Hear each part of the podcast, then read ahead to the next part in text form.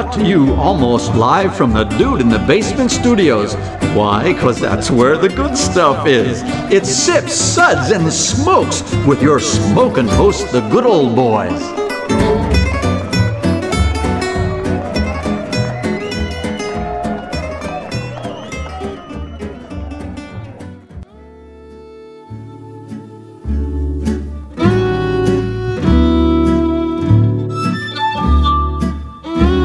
Suds, suds, suds. It's time for more suds.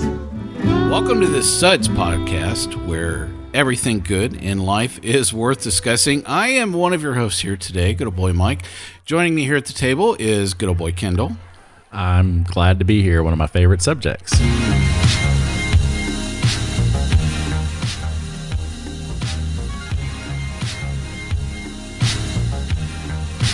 Hey, Mike, this isn't Portlandia. Let's start the radio show. Oh yeah, that's right. This is our our radio show. Sorry, somebody else's uh, theme music. Today we're going to talk about the great city of Portland, Oregon, and delicious food, beer, and coffee there. But first, we want to let you know who this episode is sponsored by. Travel Portland Visitor Bureau, your one stop online source for everything in Portland, Oregon. You'll find events calendars, a directory of things to do, places to shop, and the places you want to be. Just head to travelportland.com.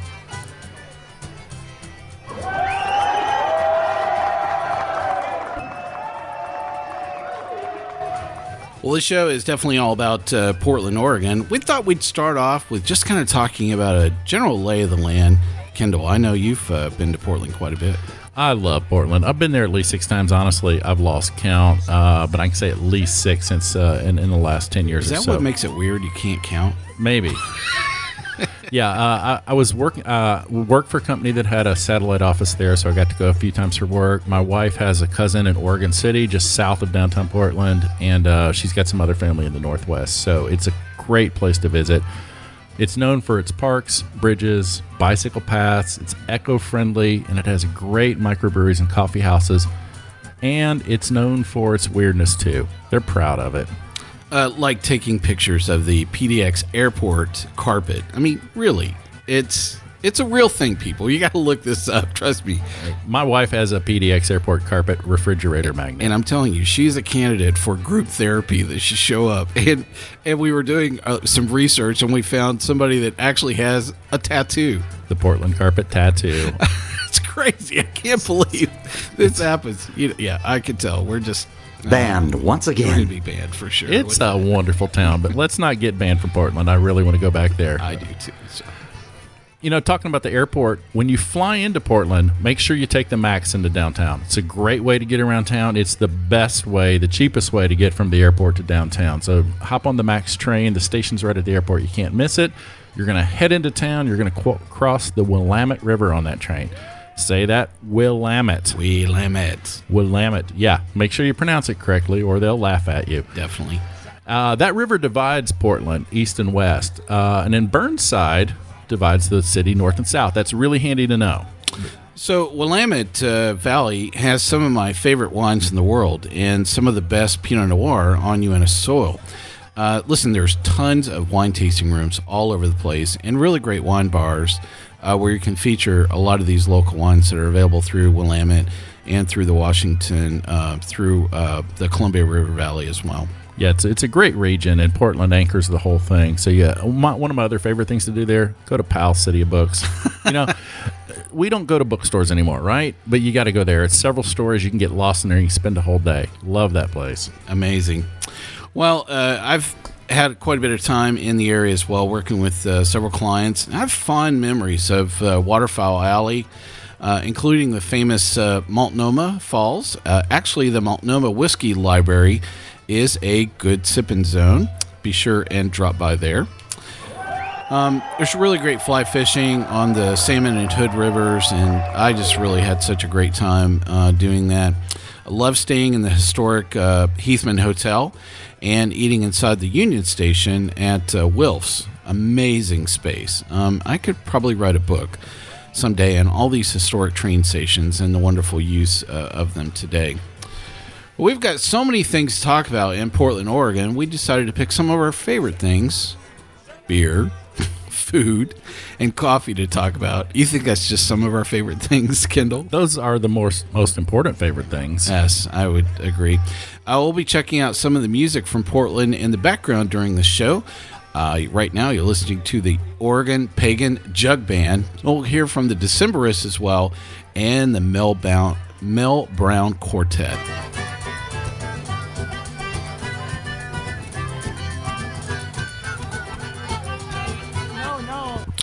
So we'll start off uh, right away talking about some breweries in the area, and I thought I'd give you some statistics about uh, what's in the area as well. So here's the numbers, folks. Uh, for Portland, Oregon, there are 60 craft breweries. And that's, I think, just in city limits. Just inside Right. probably the proper. I mean, if you were to expand it in like the Portland Metro? you know, metro area, that number would probably double pretty quick. I think it's triple. Yeah. Honestly, it's it's a lot of beer What's up there. uh, yeah? I got to believe the per capita, you know, by volume is like uh, you know a full barrel of beer per person, and women and children. well, one of the great beer statistics about Portland is the craft beer sales are about 50% of the market up there, There which is astounding. In most other places in the country, it's probably 6 to 8. Yeah, so they're keeping it local. Uh, they have the first urban cider pub, um, and uh, that makes a lot of sense because I mean they're right in the shadow of you know all this really great you know apple orchard country you know through uh, Washington and on the northern uh, side of uh, Oregon as well. Uh, there are ten artisan distilleries. And they actually have the distinction of having the first sake uh, distillery, which makes a lot of sense because there's a lot of uh, Asian uh, culture uh, in the Portland area, um, all up and down, you know, the West Coast. But that makes a lot of sense that you know somebody would have started that in the area. Absolutely. So we are going to be tasting a few beers from Portland, Yay. and uh, we'll we'll rate those beers one to five. One is blah, and five is amazing. There you go. I'm going to be drinking while Kendall goes through these first beers. Okay, there's uh honestly, I'll just be upfront. I can't talk about all the breweries in Portland. As Mike said, there's 60 some in the city limits. So I'm just going to give you a few highlights of what some of my favorites were um, in Portland. The first is uh, McMenamins. You've got to check out these McMenamins. They're all over the city. They're all over really Oregon. They are quintessential Portland beer and Portland culture. What's cool about McMenamins is they take old spaces like old hotels or old schools or old libraries or whatever, and they turn them into inns and hotels and breweries. So they've got these little microbreweries or maybe even nano breweries all over town, and I've we've stayed at several uh, McMenamins properties. Always had a great time. So the beer I'm going to feature there is the McMenamins Hammerhead Pale Ale. It's a classic Northwest Pale, rich amber. It's definitely old school. So if you're, you know, modern pale ales are a lot tend to be a lot lighter. It, this was great. It's ambery. It's got caramel notes, what you would expect from Cascade hops, pine and grapefruit, and just a solid example of Northwest Pale and of Portland Pale Ale. And I'm giving that one a four.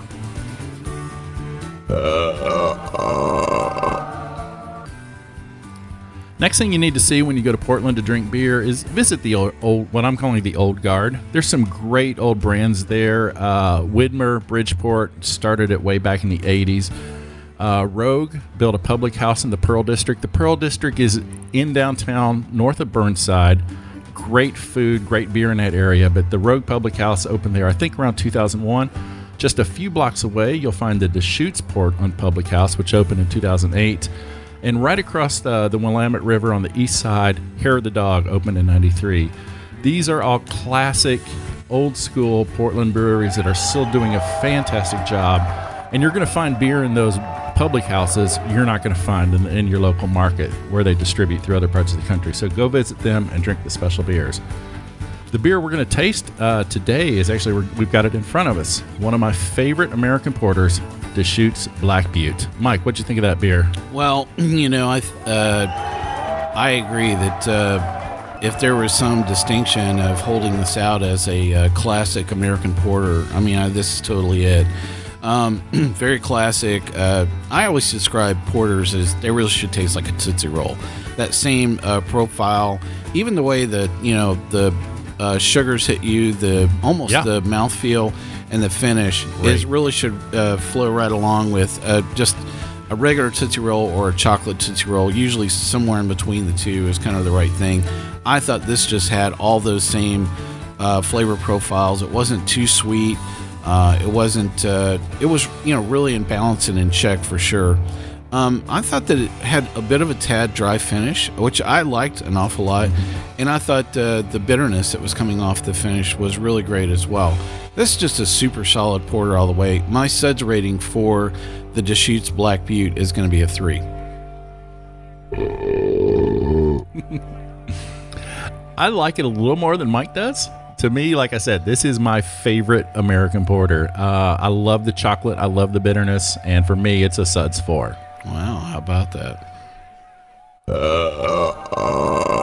So we even talked about some renditions of this that float around that are actually barrel aged, and you and I've had some of those, and it really kicks things up, Yeah. uh, you know, exponentially quite a bit. So I would definitely tell people if you see those floating around, uh, definitely to seek those as well. Yeah, the the uh, barrel aged Imperial Black Buttes. Uh, I think you're going to find those. uh, I think they come out every spring. If I'm, and I think they're up on like the 27th or 28th year in a row. They're released annually. They're worth a find. Fabulous beers. Cool. Well, they definitely have some very unique breweries um, in the Portland area as well, and I can't wait to talk about this next one, which we've actually covered on the show. Uh, if you want to go back and take a look at our episode called "The Most Expensive Beer I've Ever Had," or I should say, it was the most expensive episode I think we've ever recorded because we had, uh, I think, a lineup of eight beers from this brewery. Yeah, the next brewery. Uh, so we mentioned McMenamins as a unique Portland brewery, the Old Guard. I wanted to throw out a few unique brewers, and to me, one of the more special ones that everybody always seems to talk about when they're talking about Portland is Cascade, who specializes in sour ales, beers that are fermented with various wild yeast and bacteria to give them a nice, funky, tart, uh, barnyardy character. And if you're not into sour beers or haven't tried them, give them a shot. Uh, they make some excellent beers at Cascade, but uh, in- What you talking about, Willis? we've got a great beer in front of us, um, and that, this is one of my favorites. Uh, Cascade does a lot of fruited sour beers, so think raspberries, cherries, you know, anything you could put into a beer. Yeah, they have a combination of a really great sour uh, beer culture program as well as they're just masters of blending. Um, and uh, like the Sang Noir is just such a fabulous beer. Uh, we really, um, I remember all of us just raving, you know, about that particular blend uh, the whole time. And they have certainly access into some really great barrels from the wine region um, in the area that they've really taken advantage. And it's an all barrel program. Yes. Uh, they actually do not age anything in stainless at all. So it's uh, pretty amazing. And that's one reason these beers are on the higher end of the price spectrum is because they take a lot of work. They age for years. They have to be blended. Moving those barrels takes a lot of manpower. So you know you're paying for some really important quality there. Yeah, and something that you're just not going to see that level of consistent quality across the entire product line itself. I mean, there are definitely people doing barrel programs, but they might do it with one or two beers. Yeah. But to do it with like 20 beers, um, that's really you know quite amazing for sure. I, I think they're some of the best at what they do. And what we've got in front of us is one of my favorite examples: the Cascade Apricot Northwest Sour Ale. Yeah, pucker up, baby. That's what I'm talking about. Um, so uh, my tasting notes here on the Cascade Apricot, tart as tart. For sure, you know it has kind of that sweet tart, you know, Yes. kind of element. It's a little kind of powdery, is how I describe it. Um, very complex though, and it's not just a one note wonder. I mean, you can taste like different elements of style of tartness going through this, and so it's not just kind of a one size fits all, you know, the whole way as well. Um, I thought uh, you probably want to eat something with this. I think that would be a really good choice. Nice funky cheese. Uh, yeah, for sure. Um, and I really love the aroma off this. Uh, the apricots definitely were blooming off the nose. Um, I mean, it, it had smelled like you had just stuck your head in a bowl full of apricots and just taken a big whiff. You know, it was just really gorgeous. Uh, I love this. Um, my suds rating for the Cascade apricot is going to be a four.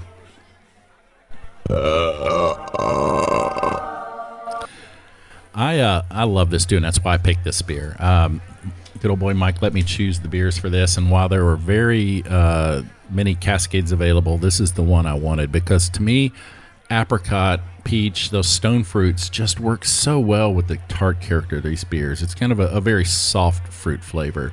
Uh, other common ones are cherry or raspberry, and Cascade makes great beers with those. But this apricot is special to me, and I'm giving it a five. Wow, how about that? Great beer. So, one o- wow, that goes forever. Yeah. One other brewery I wanted to throw out was uh, Ex Novo, which is very interesting uh, in that of all the Portland breweries, actually, it's one of the few I know of. This is a nonprofit corporation, so they donate all the profits uh, to charities. Wow, that's amazing. Um, I think there are some breweries that are still just looking to actually be positive, where they could actually donate some of their profits to Yeah, charities. th- So- there's a lot of no-profit breweries out there. a whole lot of no-profit breweries for sure. But this one uh, is a great community spirit. I looked at their website, and the charity charitable organizations they're giving money to are amazing. So that's a great one. There's a lot of uh, breweries in Portland too. I, like I said, I can't mention them all, but I'll throw out a few names here to check out: Ecliptic, Breakside, Base Camp, all doing great stuff. Uh, but you can't go wrong. Great breweries all over Portland. Definitely. Well, be sure and uh, check out uh, some of the breweries we talked about here and the beers uh, as well. And if we didn't name your favorite, definitely plenty of others to choose from as well. Well, that kind of wraps up our segment here on brewery and beer in Portland, Oregon. We're going to take a quick break and we will be right back.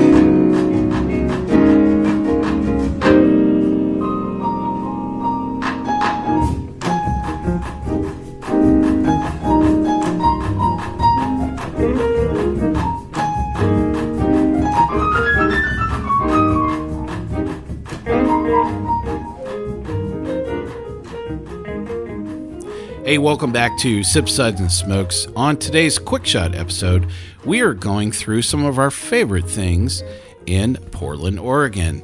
And we have a, a lot of great things to talk about during this segment. Uh, we're going to go through uh, some of our uh, favorite food choices. Uh, then we're going to transition and talk about some coffee in the area as well. So, uh, you had some things in mind. I like how you broke these down. So, breakfast, lunch, dinner. Um, then we had some specialty food categories, what we're going to go through. So, you had a really cool place to talk about for breakfast. Yeah, one of my favorite breakfast spots in Portland, uh, and it's a great spot for dinner, lunch as well. But I love their breakfast, and that's the Doug Fir Lounge on East Burnside. It's a mile or two past uh, the Burnside Bridge. Yeah, great place. So, uh, great breakfast place. Um, very uh, log cabin uh, Very. decor. And then you get to this very unusual music scene for sure. They've got a music venue there. They've got a it's a hotel, music scene, music venue, and a restaurant and a bar. It's it's wow, it's everything you want in one place, right? I love what you said that they uh, leave in every room. They have condoms on the uh, on the in the bedside. This Got to be prepared. So yeah, I was out. asking. So I wonder if they have overnight rates and three-hour rates. I wonder if No, they it's, can it's a classy place. It's Mike. a classy. It's place. a very nice place. Yeah. I don't know. It's kind of difficult to get my head wrapped around a place that you have pancakes and at the same place as you hear a punk music concert. You know, that's just I don't know. There's there's something. Uh, That's Portland. yeah, you know. But Well, uh, you got to love that furniture as well because I am quite certain that it is reclaimed furniture from a Howard Johnson. it's got that look. It It's- really has It's got a look, cool vintage. What is that? Mid-century look. Uh, yeah, it's seventies, uh, sixties, seventies look. But Yeah. other than other than change the color because everything's brown or black, I think. And uh, I think the original chairs were orange to match the Howard Johnson motif. But it's slick, man. it could have been a Howard Johnson's back in the day. It really could I, I, have. it could have been, and they just, you know, if you peeled back some of those log cabin pieces, you know, I wonder if you'll find the original, uh, you know, pieces. So You might. I love this uh, quote that I saw from a, uh, a Google local guide called Pris Ferre, Fier. If I pronounce your, your name wrong, I'm terribly sorry. Uh, great review here, and I thought I'd just share it with you. The clams are very good. The other f- uh, food we had was so so. The decor mostly uh, made for it. Definitely visit the bathroom. so Absolutely. we you know we get to go to a lot of great places but you know that you're in a big place when the the, the bathroom is is on That's the, the menu. draw, That's, that's the draw. So we have one place that is in uh, Nashville, Tennessee, uh, that is uh, part of the Capitol Grill in the Hermitage Hotel. It's in the uh, ground floor, and the bathroom is is almost as famous as the Oak Room, which is the bar right next to the to the restroom itself. They actually have to shut down the men's room like once an hour to let people go in and take pictures, you know, of the restroom. That's crazy. Yeah, my wife's been in that restroom a few times. Uh, so I would describe the restroom here at uh, the Doug Fir Lounge as you can walk in, and I think you can actually hear Donna Summer. So, you know, Good- yeah. So, Good that's, choice. That's the best way I can describe it for sure. Uh, so we had another really great uh, part of town that um, you and I have both been through, which is Burnside. It's it's just a great area, especially East Burnside. Just one r- great restaurant or place to hang out after another. So I had one place that I really love in Burnside, and I've really kind of noticed this phenomenon uh, in a lot of cities in the U.S. where there's kind of been this urban feel. You'll find a part of town that you know probably existed uh, in a bedroom community back in the '50s, and that uh, you'll find these kind of uh, you know retail areas uh, where it's a combination of retail and you know single family homes are kind of abutting each other Yep. and they kind of turn into these outdoor malls where people are kind of walking, you know, around for four or five blocks. And I've seen them in a lot of cities, and this is the one area uh, within Portland that's like this. There was one place that really caught uh, my attention in uh, Burnside, which is Navarre. So first off, I got to tell you, the name is really kind of a funny story t- about it. So the missus and I, when we were trying to pick the name of our son, uh, she is a huge fan of Ladyhawke, the movie, and so the one of the name uh, characters in that movie is Navarre. Well, on the script, on the cast, on, in the script, They spell it N A V A L. I'm sorry, but it is naval. I am not going to call my kid naval. I'm sorry, it's just not going to happen. She was like, no, no, no, no. It's it's spelled a French way. It's spelled N A V A R R E. You say it with a French flair, Navarre. And I'm like, no, babe, I'm sorry. Well, uh, Chef uh, James Melendez um, has really done a great job with this place. First off, there's really great wines by the glass. There's probably 50 plus wines by the glass, which is really amazing uh, to have that many by the glass. I would describe the cuisine as Basque, Spania, and French cuisine. It's kind of a tapas style place. It's really a great place to nosh, sip, and uh, people watch, which is one of my favorite uh, things to do. Um, my f- the I think the favorite phrase that you'll hear in this place is somebody will lean over and go, "Yeah, yeah, what's that? That looks good," because I think it's some uh, names and cuisine everybody doesn't quite get, but when you see it, it's like, "Oh yeah, I'll have some of that for Absolutely. sure." Uh, definitely. Let's move on to lunch. Okay, I cannot go to Portland without going to this place, and you probably heard of it. It's it's kind of a big deal. Uh, Pok Pok. Oh yeah, definitely. Uh, they, they've even got a Pok Pok in New York City now. Yeah, that's true. So, uh, Pok Pok is best described as Thai street food. This is on Southeast Division in the southeast part of town, um, and it's it's pretty easy to get to if you're based down if you're staying at a place downtown. But it's just it's not like what you're going to find in most typical American Thai restaurants. This is the food they serve throughout Southeast Asia, not just Thai but Vietnamese. It's it's what you're going to get on the street. You know, things people are cooking up, and it's small portions, easy to eat. You can order a bunch of different food and enjoy every bit of it. Yeah. Uh, so let's talk about the wings here, though. Yeah, Thai wings. They've got those, and they've also got the Vietnamese fish sauce wings. Oh yeah, you just need to walk in and say, "Oh yeah, I'll yes, I will have that." Listen, don't even look at the menu. Just take our word for it. Just just walk in and go, uh, "Why are you here?" I'm here for the wings, man. Yes. for sure. Uh, listen, if you think you're going to walk in and have your typical Thai experience, oh, I'll have the green curry with the chicken, and I don't like those bean sprouts and blah blah blah. No, I'm sorry. You get out. All right. uh, there is no pad Thai here at all on the menu. Um, and uh, I think one of the very good recommendations I would tell you to do uh, from a cocktail is order the Pok Pok Som. Uh, it's actually a drinking vinegar. Ooh, I've never tried that. Really amazing stuff. If you've never had this, uh, really great. Um, you need to ask a friend to actually take a video of you drinking this. Uh, and if they do, be sure and send us a copy of the video as well.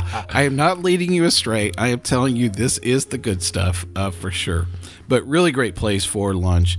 Uh, a lot of great lunch places, uh, even in Burnside as well. But uh, I would say uh, definitely Pok Pok is uh, one of the things you put on your short list here. Let's go to dinner.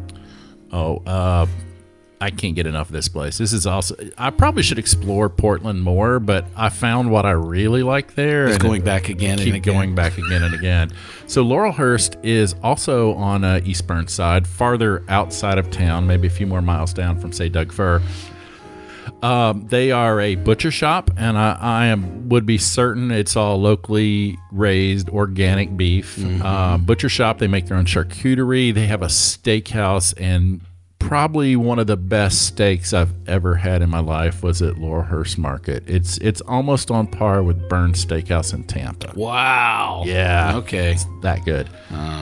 So uh, that's that's uh, that's a full blown uh, throwdown right there. We're gonna fly both places.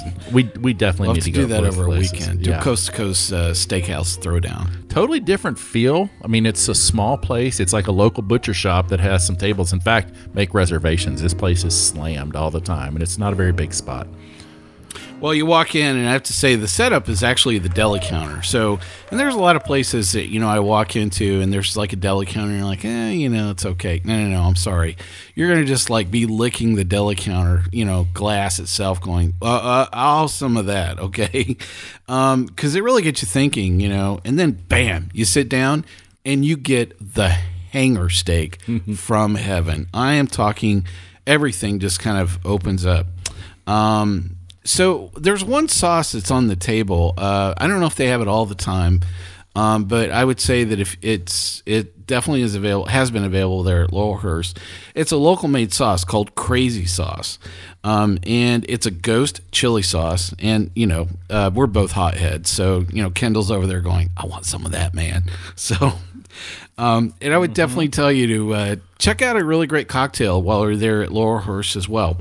It's called Fistful of Dollars. It's a it's a fairly popular cocktail in the Northeast area. I've seen it in Denver, in uh, in Idaho, and uh, in um, Seattle as well. Um, it's a really great cocktail. Uh, here's uh, some of the simple ingredients. It's bourbon, Luxardo, uh, Amaro, uh, mole bitters, a mezcal mist, and a little bit of uh, orange bitter as well, or I should say orange peel. Um, but just a really uh, fantastic beverage. I would give their uh, particular rendition there at Laurelhurst a SIPS rating of four. That's classified. Oh, we got to have dessert.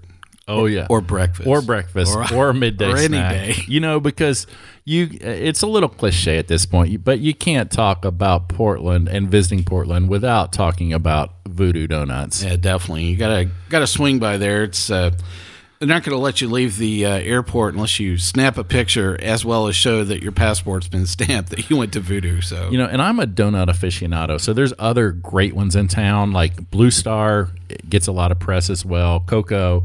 But Voodoo's just one of those places you got to go. The kitsch of it, the the the fun story they're telling there. My only tip about Voodoo is don't go to the one downtown because that's where the big crazy lines is, and it's packed full of tourists. About a mile or so away on the uh, northeast side of town, you're going to find the more local voodoo. And you can get in and out of there in no time at all. So that's the one june and i. And it's also if you've got a rental car it's not you know it's on your way into town from the airport. So even better. Slick. Yeah. So Voodoo is really expanding quite a bit. I mean, they're turning into like mega brand city. oh yeah I, I just heard there's one in denver of all Uh, places yep, there's one in Denver. There's actually another one they opened in Universal Studios. Wow. that's crazy. That's big time. That's definitely big time. Yeah, I look forward to the Sip Suds and Smokes booth at Universal Studios anytime now. Uh, well, I'm glad we actually talked about Blue Star. Uh, I mean, what what's the big difference between Blue Star and Voodoo? In your to me blue star are just premium donuts well made the best ingredients just a fantastic almost dining experience. Where i said voodoo it's it's kish it's camp. It's it's a lot of fun and they're good donuts but they're kind of like old school donuts with a twist that have something unique done to them. Whereas blue star i would say more of a of a gourmet donut. Hmm. Well, they have uh, probably one of the most interesting, and it's almost, I call it a process for a donut. So, listen, you got to check this out. Look, this is an adult donut. It is called the Cointreau Creme Brulee. wow Yeah, uh, get your head around that for sure. Um, so, yeah, you definitely want to step up. So, this is a uh, a uh, creme filled uh, donut, uh, vanilla. And what they do is they actually put Cointreau that they have actually uh, um, infused it with some vanilla beans, and they put it in a small vial, uh, almost like an eyedropper, and then they turn it upside down and jam it into the donut. oh wow All right, so listen, it's very difficult to describe this on the radio. We'll actually put a picture of this uh, on our Facebook page. You want to check it out for sure. But so here's the deal: it actually is a process. You get the donut, you squeeze the Cointreau into the uh, into the middle of the donut along with the cream, and you just let it sit there and kind of ooze into the uh, into the donut itself, and then you chow down. And so you're getting kind of this Cointreau is a, a triple sec or a kind of an orange uh, liqueur. So you get this uh, cream, sugar, vanilla. Then you get all the you know elements of the uh, the donut itself with this texture. It's just amazing heaven uh, all the way around for Yeah. sure. You need to stop because I'm about to book a, a flight back to Portland. Uh, I didn't try that. I need to go. It's very cool, but I have to say, really, I mean, seriously, this is just so underwhelming. I'm actually waiting for the flaming donut that has lasers attached to it at this point. So, That might happen. for sure. Well, a lot of uh, amazing stuff uh, to drink and eat uh, while you're in Portland, Oregon. We've covered some really great places you should check out. Well, next up, we're going to talk about coffee. We're going to take a uh, quick transition here, and Lora is going to join us uh, for this next segment.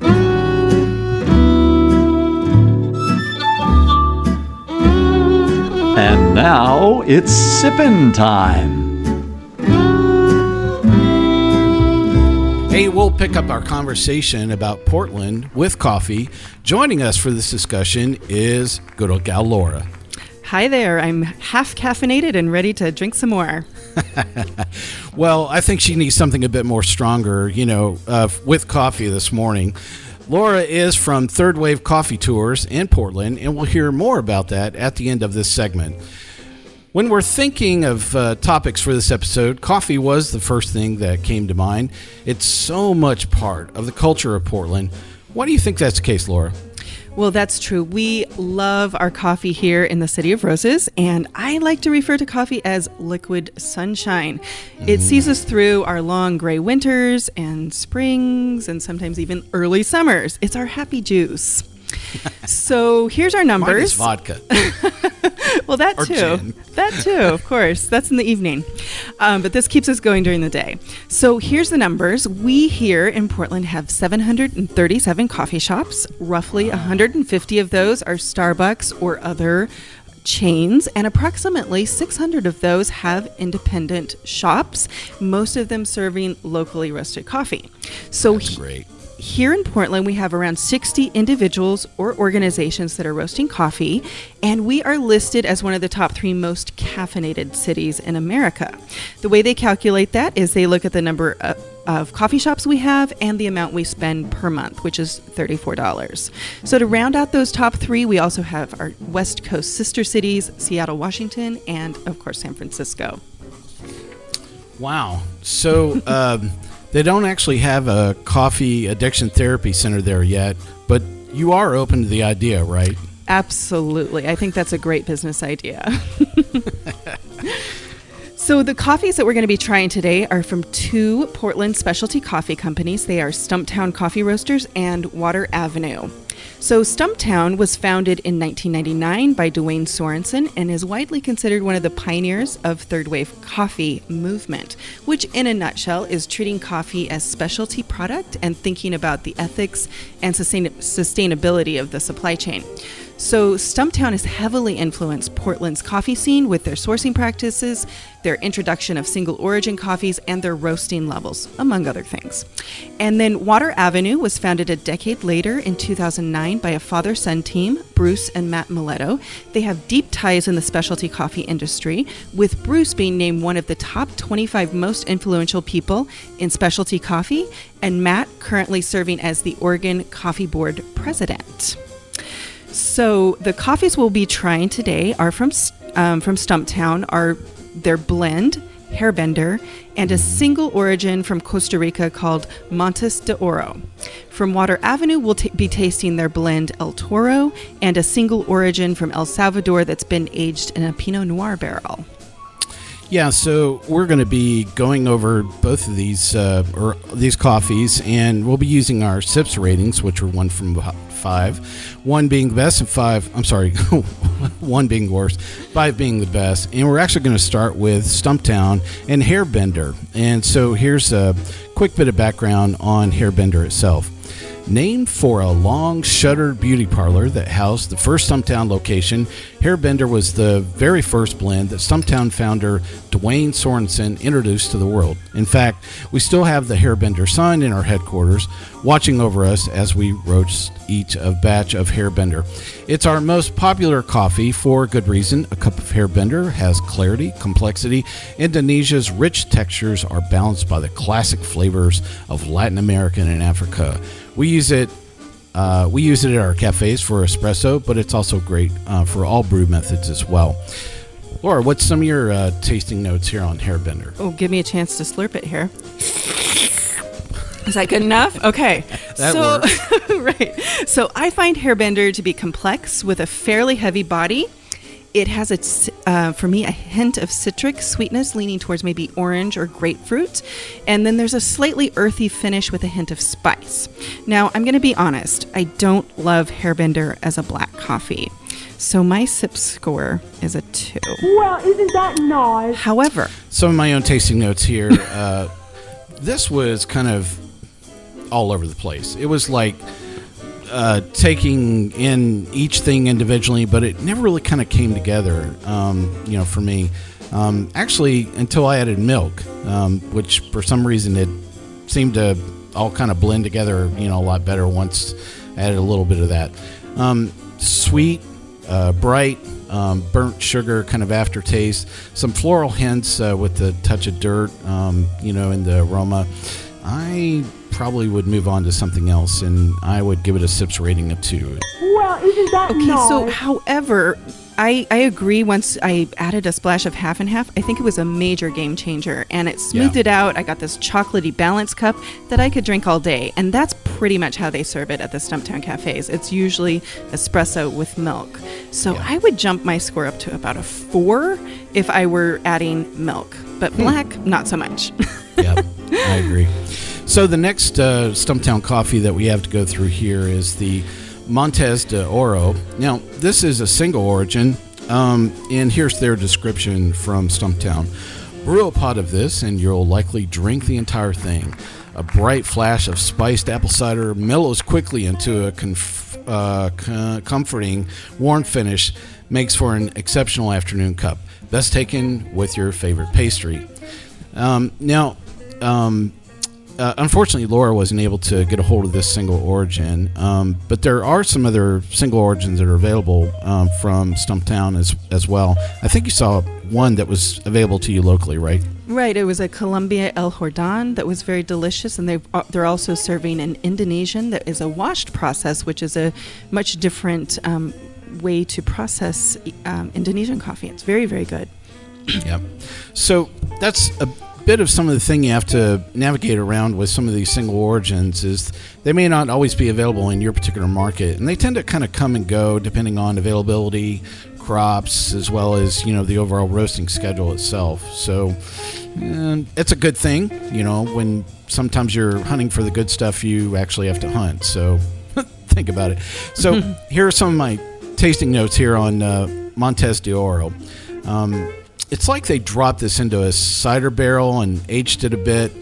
That tart apple thing smacks you around pretty hard, and it's laced with some pumpkin pie spice blends like cinnamon, nutmeg, and cardamom. Um, it's very complex, and I felt like there were 40 things going on, but that that tart thing just obliterated the ability to distinguish uh, a lot of those 40 things. Very interesting. Um, it's good if you want to take a break, maybe from your regular choices and kind of refresh your palate.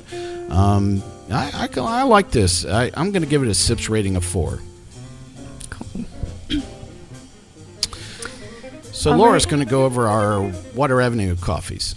All right, so this is um, El Toro is their blend of Latin American and African coffees.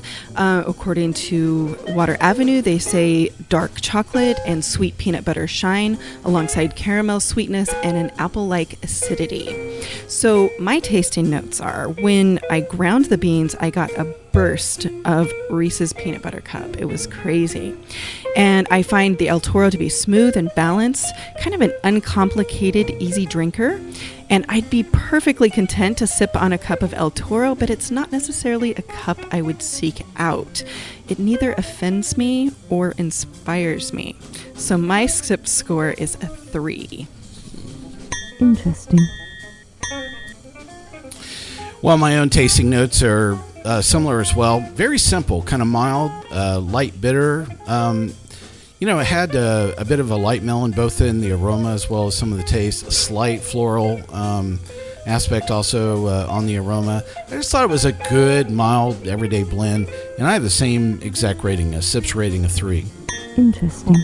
So the next one is a Pinot Noir aged El Salvador coffee. And Fine. so on their bag, they're saying we what love is to. s- going on here? well, you know, we do both very well here in Oregon. So um, they say we love to celebrate relationships, and this project brings together two great ones the Menendez family, who grow coffee in El Salvador, and Sokol Blosser Winery in Dayton, Oregon. We age coffee grown by the Mend- Mendez family in oak barrels that once held Sokol Blosser's famous Pinot Noir, infusing the rich, chocolatey Salvadorian coffee with the poignant grape notes of great Willamette Valley Pinot Noir. So, my tasting notes, let me get a slurp here. I think it's time for another slurp. Here we go. Ooh, that is one wild coffee. It's fruity, it's winey, and pleasantly tangy. And it has a substantial um, cup feel and a, a rich mouth feel. Um, just for fun, um, I added a splash of half and half. I thought I would hate it with the addition of milk. In fact, it was delightful. And I compare it to Nestle's strawberry milk. it's very surprising. So, my sip score for this coffee would be a four. That's classified. My own tasting notes. Uh, sweetly bright, uh, subtly wine tone. You know, it really had kind of this bloom of raisins about it as well. Um, the wood was very present. Orange zest, oak, floral honeysuckle. It kind of that hint of grape uh, was all the way around, especially in the aroma and in the cup itself. Um, gentle, roundly bright uh, acidity. That raisin grape thing, you know, carries into an oaky but very sweet tone finish. Um, quite tasty. I, I I thought this was going to sink or swim, and it it actually worked. So I'm going to give it a sips rating of four. Cool. That's classified. Well, great coffee all the way around. Uh, so um, I had a couple other topics here we can cover uh, quickly. So Lora, I, I, with that many coffee shops, I mean 600 plus coffee shops in Portland, Oregon, I, I got to ask, what's your favorite one? Oh man, you know, I get asked that all the time. And can I give you a politician's answer? it depends. okay, so here goes.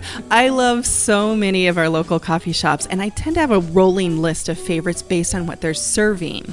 So I'm currently obsessed with the Rwandan that's on bar at Sisters Coffee Company. They have a gorgeous shop in the Pearl District, and they've been roasting coffee since the 80s.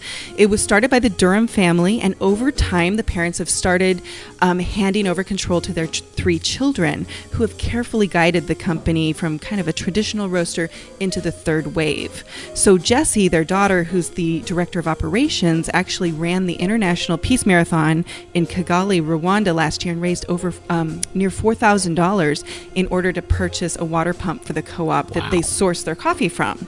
So, they're just a super nice family. They're very involved in their direct trade relationships and they offer an extremely welcoming environment in their cafe, both here in the Pearl District as well in Sisters, Oregon, which is in central Oregon near Bend. Well, that's a very common thing with a lot of coffee shops, which is combining service of coffee and uh, community involvement with a bit of a purpose, right? That's a That- pretty common thing that a lot of people like to do. Absolutely, yeah. Yeah. So, uh, Lora and I had a chance to talk a little bit more uh, about some of the coffee scene in advance. Now, I'm a home roaster, and you shared with me that you have this unique co op roasting facilities in Portland. And I actually never heard of something like this that was available before. And I am dying for you to tell all the beanheads like me about this very cool concept. Sure. Um, yeah, we have two companies in town that, for all intents and purposes, operate as roasting co ops. Um, one is called Aspect Coffee Collective, and the other one is called Buckman Coffee Factory. And in, in a nutshell, they own and maintain roasting equipment that people are able to rent time on. And it's kind of revolutionary to the in- coffee industry, and it really gives um, a lot of people a chance to roast their own coffee and make it much more affordable. And I think it's one of the secret sauce is why Portland has such an amazing, evolved, and dynamic coffee scene is because you don't have to use that huge capital investment to buy a very expensive machine. They can just rent Yeah. time on a roaster. So it really opens the door, I think.